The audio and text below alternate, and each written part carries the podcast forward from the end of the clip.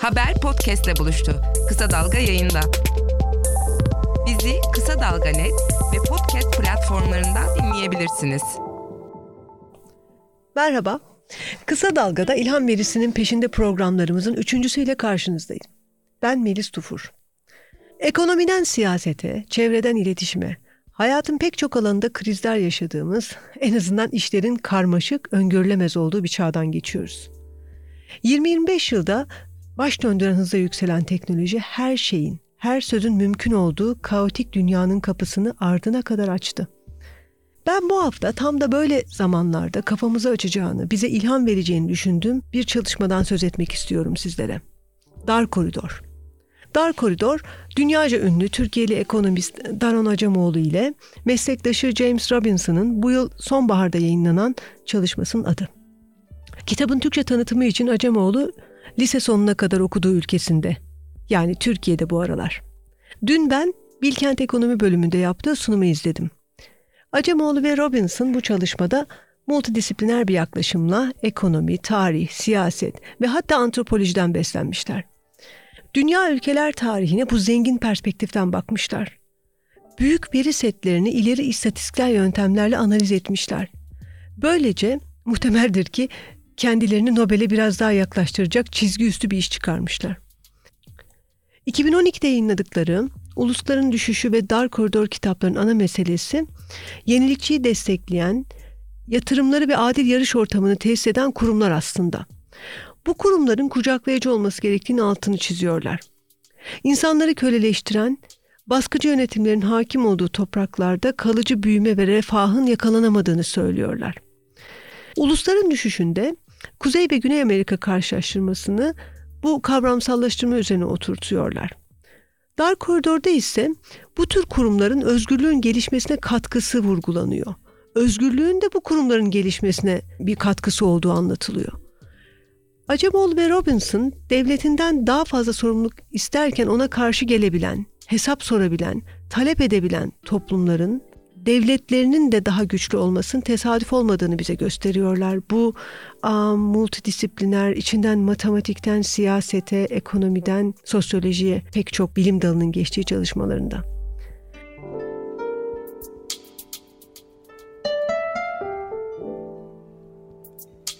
Aslında e, daha detaya girmeden dar koridorun kavramsal aşamasını özetlemek istiyorum size. E, dar koridorda tüm ülkeler iki ana eksene göre konumlanıyorlar. Bunlar devletin gücü ve toplumun gücü. Devletin gücü ekonomik olabilir, askeri, teknolojik vesaire. Yani bir kapasite meselesi, bir baskı kurma gücü olarak da algılayabilirsiniz. Bir yaptırım gücünden söz ediyoruz aslında burada büyük oranda. Toplumun gücü ise toplumun isteklerini ne kadar duyurabildiğiyle ilgili bir mesele. Yani bildiğiniz seçme seçilme yolda kendini ifade etmek de olabilir bu. Ee, bir protesto, protesto ve ifade özgürlüğü de olabilir. Toplumun gücünün diyor Acemoğlu iki yönü vardır. Biri kurumsaldır. Yani mesela seçimler, STK'ya bir sivil toplum kuruluşuna üye olmak gibi. Diğeri ise kurumsalın dışında kalır diyor. Bunlar işte sivil kalkışmalar, toplumsal itirazların örgütlenmesi. Bilmiyordum Acemoğlu'ndan öğrendim. İnsanlar e, 50 bin senenin üstünde devletsiz yaşamış. Tahmin edeceğiniz gibi bunlar antropolojik araştırmalara konu olan kabile tarzı topluluklar. E, toplum gücünün zayıf, buna karşın devlet gücünün ve kapasitesinin çok yüksek olduğu ülkelerde insanların fikri önemsenmiyor. Doğrudan devlet içinde ve etrafındaki elitler aksiyon alıyor. Ki biz bunlara daha doğrusu bu çalışma çerçevesinde bunlara despotik devlet deniyor. Despotik devlet illa işkence, baskı yapacak diye bir şey yok. Barışçı yollardan da bunu yapabilir. Misal Çin 2500 yıldır bu şekilde yönetilen bir devlet. Toplumun sesini duyamıyorsunuz. Modelin kalbini oluşturan kısım ise kitaba da adını veren dar koridor. Devletsiz ya da son derece zayıf devletli ülkeler ile despotik devletli ülkeler arasındaki alanın adı dar koridor. Bu dar koridoru bir daha açalım. İki çizgi arasında yer alan dar bölge, toplum ve devlet dengesi üzerine yönetilen ülkelerin yer aldığı hakikaten dar bir yer. Ee, burada hem devlet güçlü hem de toplum ya da birbirine denk güçleri var. Yüksek olması gerekmiyor. Daha yolun bu koridorun başındalarsa devletin ve toplumun gücü düşük olabilir ama mühim olan bu koridora girmenin temel koşulu e, bu iki gücün birbirine denk olması, birinin diğerine hakimiyet kurmuyor olması. Bu koridora giren ve kalabilen ülkelerde toplum ve devlet aynı anda güçleniyorlar çünkü. Fakat hmm, diğer iki tipte yani devletsiz toplumlarda ve despotik devletlerde ya devlet üstün gelmeli ya toplum üstün gelmeli. Bu koridora girenlere örnek olarak İsviçre'yi verdi Acemoğlu. Birbiriyle çatışan, norm ve geleneklerle yönetilen bir sürü kantonun dış tehdide karşı birleşerek devlet olması, bu şekilde güçlenerek koridora girmesini gösterdi örneklerde. Prusya içinse mesela Prusya örneği de tam tersi bir örnek. Devlet gücün oransız orantısız olarak arttırılması sebebiyle koridordan çıkışını anlattı. Dar koridordaki ülkelerin halkları devletine güveniyor, inanıyor. Aynı zamanda devletin bu işleri yapacak kapasitesi olduğunu da biliyor. E, fakat bu o devlete karşı çıkmaması, muhalefet etmemesi anlamına gelmiyor. Bilakis bunu yapabildiği için güvendiği bir devletle aynı ülkeyi paylaşıyor. Bu koridor çok dar.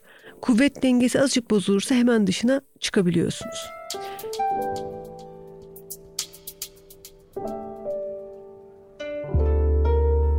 Ee, dar koridor perspektifinde özgürlük hem kapasitenin hem de fırsatların bir arada olması demek.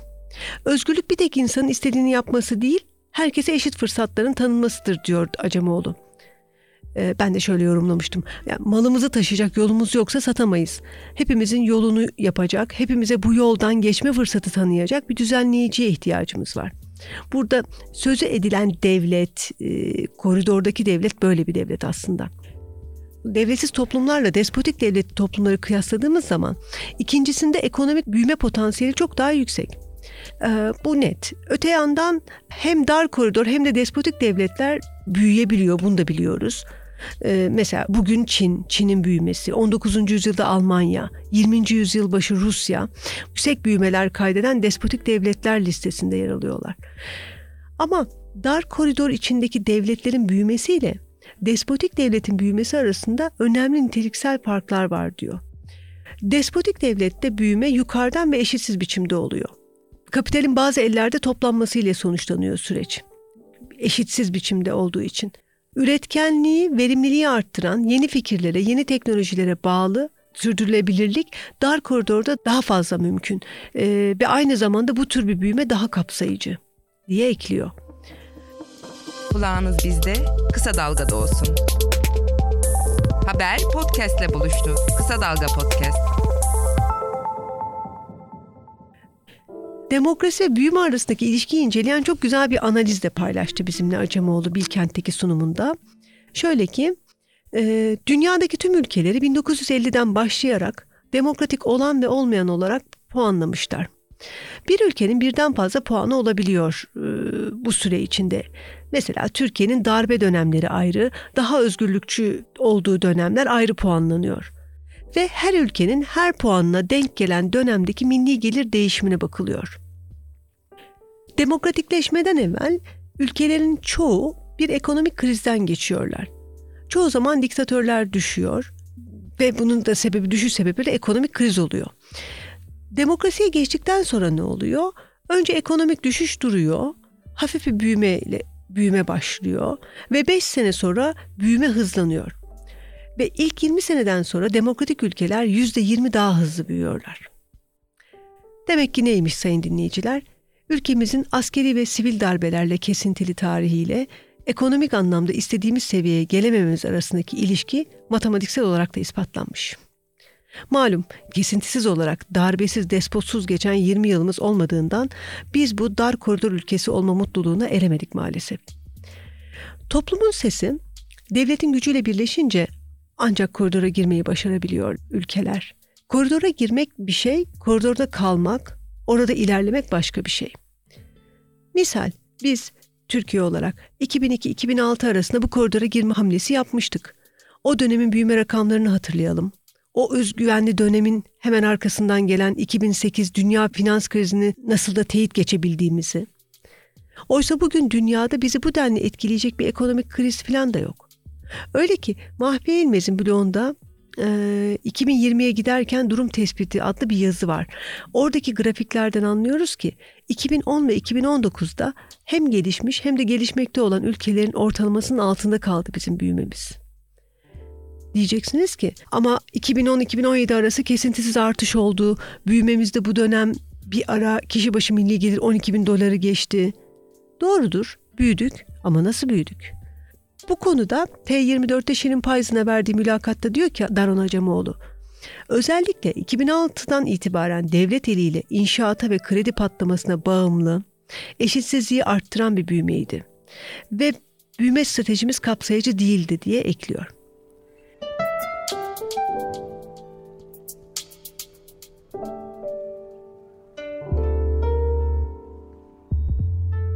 Bizi 2018 ekonomik krizine taşıyan kaldırım taşları sadece bunlar değildi elbette. Devletin gücü 2013 gezi olaylarından bu yana yükseliyor. Hatta rejim değişikliğiyle ülkemiz totaliter yönetim kimlik özellikleri bile kazandı. Toplumsal güç bastırıldı. Devlet gücü yükseldi. Ana akım medya iktidarın kontrolü altına geçti. Aydın gazeteci sivil toplum kuruluşu temsilcileri baskıcı yönetim anlayışıyla hızla bastırıldı. İfade ve protesto özgürlüğü kısıtlanırken devlet etrafında öbeklenmiş az sayıda firma inşaat ekonomisinden ziyadesiyle faydalandı. Gelir dağılımı eşitsizliği tekrar yükselişe geçti. Bakın bizim açımızdan dar koridorda kalabilmenin en temel koşulları ortadan kalktı. Hatırlayalım yukarıda anlattığım perspektifi. Toplumun sesi kısıldı. Herkese eşit fırsat tanımayan kayırmacı bir paylaşım sistemi geldi. Sadece yoksulluk değil, ekonomik eşitsizlik de arttı. Yetmez üstümüze norm, gelenek ve din boca edilerek kadınlar pasifize edilmeye çalışıldı. Üstüne ve bence bunlar sebebiyle büyüme krizi girdi. TÜİK tarafından gerçekleştirilen 2018 gelir araştırmasına göre orta üst gelir grubunun toplam gelirden aldığı pay düşüyor. Ekonomiye alt gruplara göre daha fazla katkı sunan orta üst sınıf eriyor. Um, bu sınıfı çok temsil ettiğini düşündüğüm okullardan birisi mesela İstanbul Erkek Lisesi'nin öğrencilerin %50'den fazlası yurt dışında devam ediyormuş bu yıl eğitimine. Türkiye'nin muhtemelen en zeki ve donanımlı çocuklarını kaybediyoruz. Bunlar orta üst sınıfın yetiştirdiği çocuklar. Ee, teknolojik anlamda yaratıcılık içermeyen ve yukarıda saydığım sebeplerle sürdürülebilir olmayan büyümemiz de durdu. Hatta 2018'in son çeyreğinden beri küçülüyoruz. Yılı %0.5 ile kapatacağız muhtemelen. Deyin ki gelecek yıl %4 hatta iyimser hesaplarla %5 büyüyelim. Bu araştırmayı gördükten sonra kendime soruyorum. E sonra toplamda Eylül sonu itibariyle %13,8 bu geçen yılın yaklaşık 2 puanın üstünde. Genç gruplarda 15-24 yaş arası gençlerde ise %26'ların üzerinde seyreden işsizliğe bu da geçen yılın 5 puan üstünde. Çare olmayacak bir hedef bu. Diyelim ki oldu. Eşitsizliği arttıran, yaratıcılıktan ve sürdürülebilirlikten yoksun bir büyüme olacaksa biz sıradan insanlar için durum pek de değişmeyecek. Acemoğlu ve Robinson'ın dar koridor perspektifinden bakınca açıkçası böyle çok iç açıcı bir manzara yok şu anda önümüzde. Peki toplum gücünü temsil eden biz faniler ne yapmalıyız? Öncelikle bu ülkenin güzel günler görmesindeki rolümüzü asla küçümsememekle başlamalıyız. Hakkımızı barışçı yollardan savunmaktan, ülkemiz ve dünyamızın daha iyi bir yere gelmesi için konuşmaktan, sesimizi duymaya çalışmaktan vazgeçmemeliyiz. Kurumları da toplumu da güçlü yarınlarımız olması dileğiyle. Hoşçakalın, sağlıcakla kalın. Bizi Kısa Dalga Net ve podcast platformlarından dinleyebilirsiniz.